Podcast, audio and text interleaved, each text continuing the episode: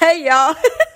It's your girl Maria, the spiritual homegirl. We back with a bonus episode of the Spiritual Homegirl podcast. Now, look, I know I celebrated my seventh year anniversary of Spiritual Homegirl being in existence, being being able to fulfill my God given mission, and I'm just so grateful for y'all. And I was gonna wait until this upcoming Thursday because y'all know I do all my episodes on Homegirl Thursday. I was going to wait and do an episode, and I was like, it's on my spirit. Girl, get it out right now. Talk of share this right now.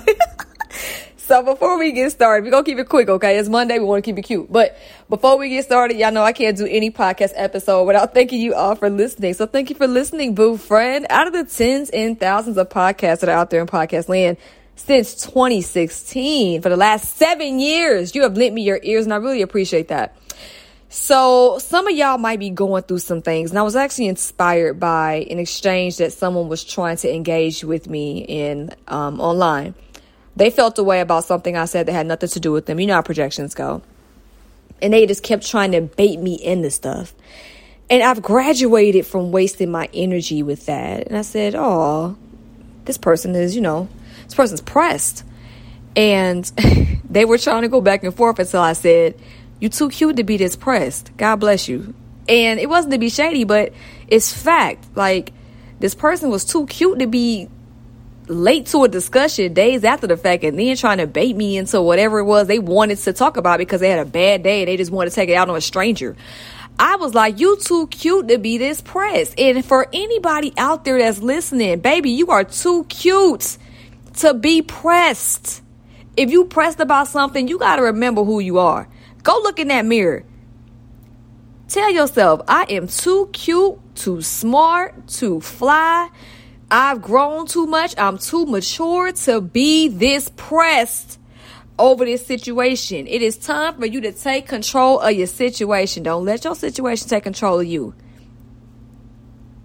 Please do not allow yourself to be thrown into situations by strangers you don't know. You got to check yourself. You got to check your press level sometimes we are pressed about stuff that we really don't need to be pressed about. We too we're, we're above it.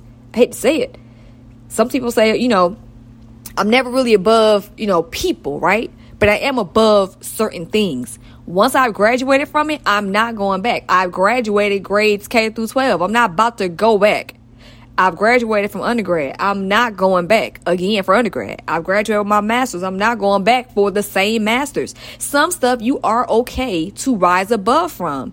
And some of the things that y'all, some of y'all, because I know this message needs to be heard by some of y'all, and that's why as a hunger who loves you, we talking about it on this bonus episode on this Monday now.